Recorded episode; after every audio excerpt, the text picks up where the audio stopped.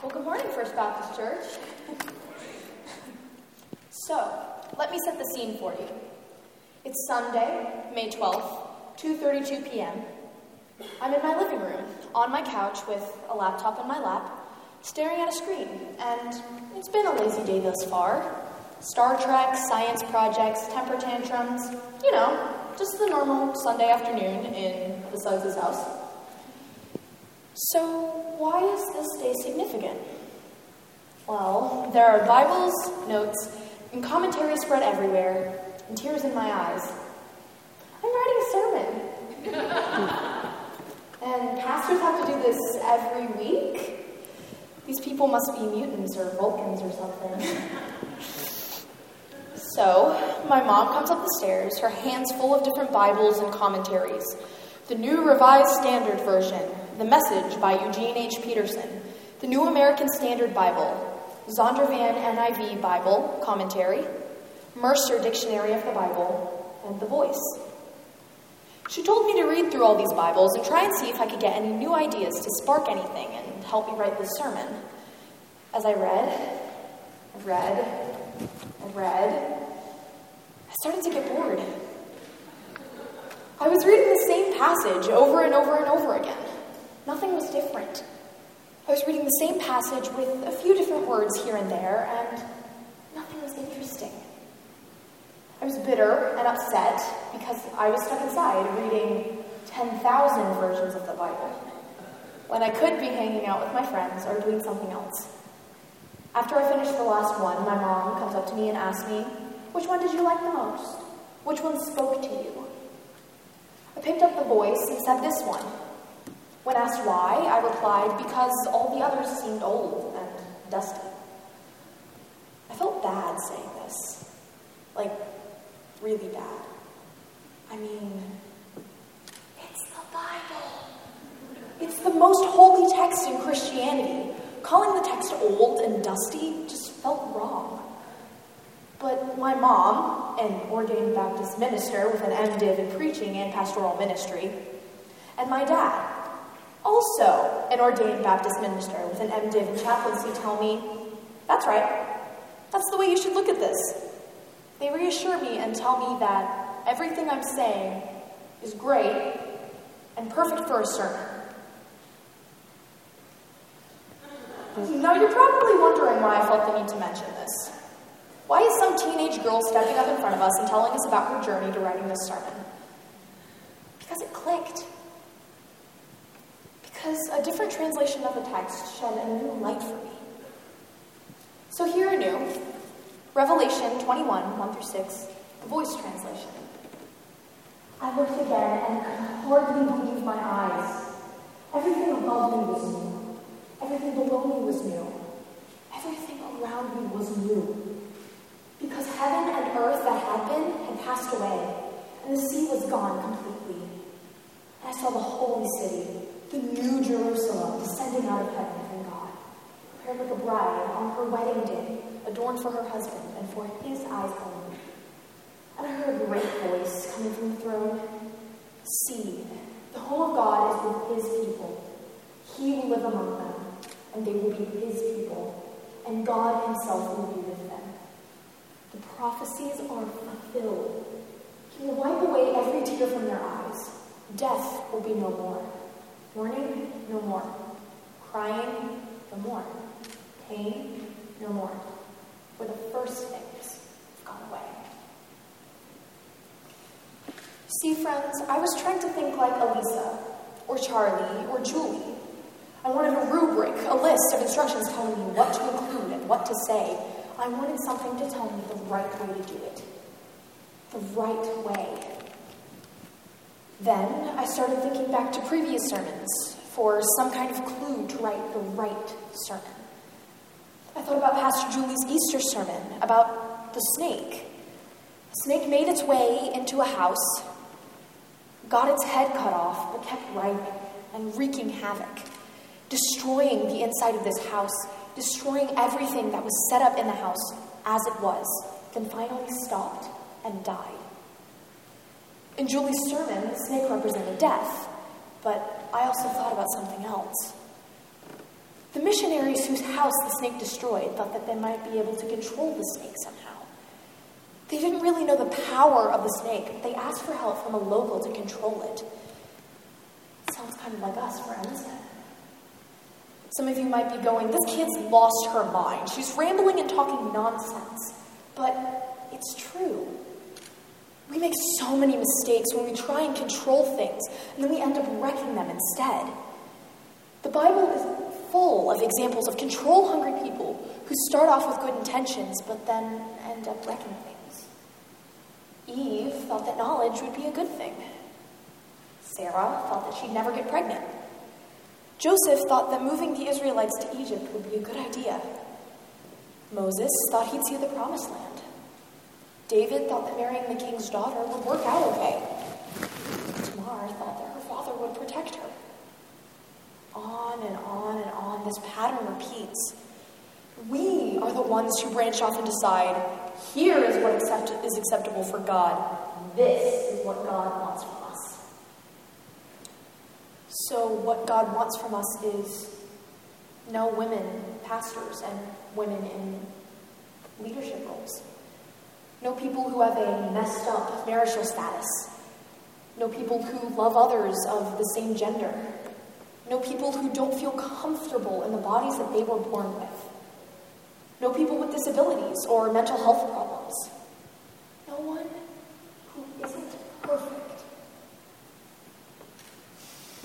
Because all of those people, they aren't worthy of God's love. But that's just not.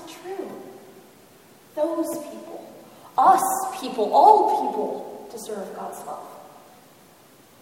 Sometimes we're the snake with the head cut off. We're the ones who keep causing trouble and are messing everything up. And yet, God is the one who keeps inviting us back. God is the one who keeps inviting us back to the table, no matter what we do, no matter how much we break, no matter how much we bruise, no matter how much we hurt. God keeps coming back. Keeps inviting us back. Keeps inviting us home. God keeps coming back over and over, claiming us as His people, claiming us as perfect because that's the way that God created us. See, the home of God is with God's people. God will live among them. They will be God's people. For the first things have gone away. See, I am making all things new. So, who are we to say who can be welcome? Who are we to step in and say, You aren't welcome in God's home, in God's eyes?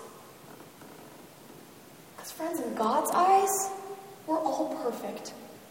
We are all God's people. Everything was new. Everything was new. So, friends, let these old wrong ways become the new right ways in God's new kingdom for you, for me, and for all of us. The old kingdom is dead. The old kingdom is that snake lying in the kitchen that is finally done, finally finished. The new way is how we choose to rebuild our house, how we choose to include all, love all, and accept all. Listen to God's call. See, I am making all things new. See, the home of God is with God's people. See, the Lord with you.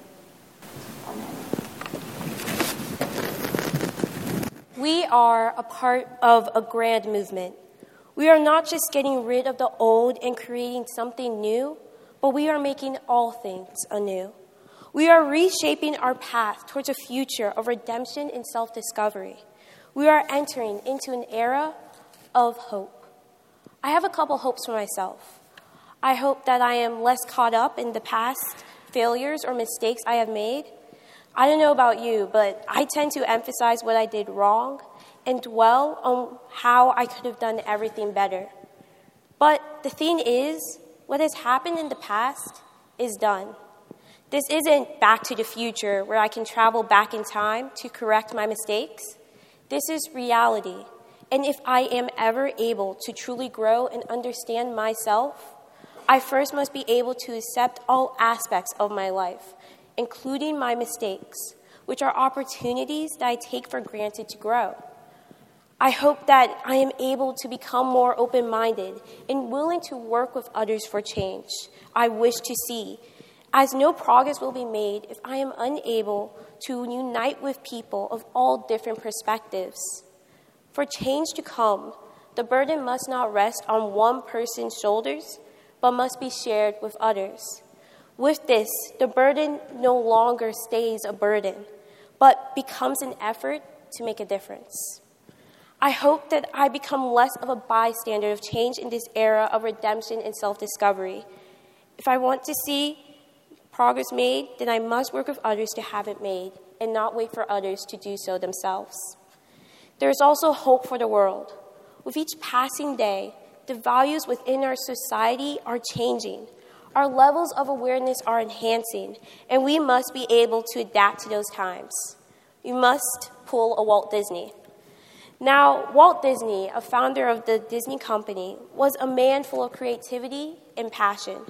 He hoped that the films Disney produced would be remade every 10 to 20 years or so in order to better resonate with each generation, as each generation's values are different from one another.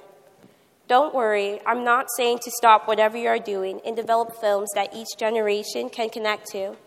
But hopefully, our global society can be willing to be more mindful when understanding each individual. Hopefully, our global society will become more inclusive and advocate for equal opportunities and unity between all persons, regardless of their ethnicity, how strong one's faith is, who they choose to love, and who each person chooses to be. As a society, we should move past an age of tolerance but into an age of love. Grateful for how diverse we all are as humans, where we all can come to hold hands with tenderness. And finally, I have hopes for this congregation of the First Baptist Church of Washington, D.C. Born and raised in D.C. since the 19th century, it has always been our duty to influence the minds of our fellow citizens through our love of Christ. And as that is our duty, it is also our duty to be more inclusive, inviting people from all walks of life. We are here to ease the pain, torment, sadness, anxiety, and more to the best of our ability. And hopefully, we can do more of that in the future. Fellow brothers and sisters, we are in a transitional era of all things anew. There is this beautiful, crazy, magnificent thing called life that is racing through our veins and we must be willing to share this vitality with everyone. Each one of us has a power itching to wake inside of us. And once we are able to acknowledge that power, that hope for change within us, there is no obstacle in our path that can hold us back. We will be ready to make all things anew. Now, we will rest for a few minutes to hear the words of the Holy Spirit.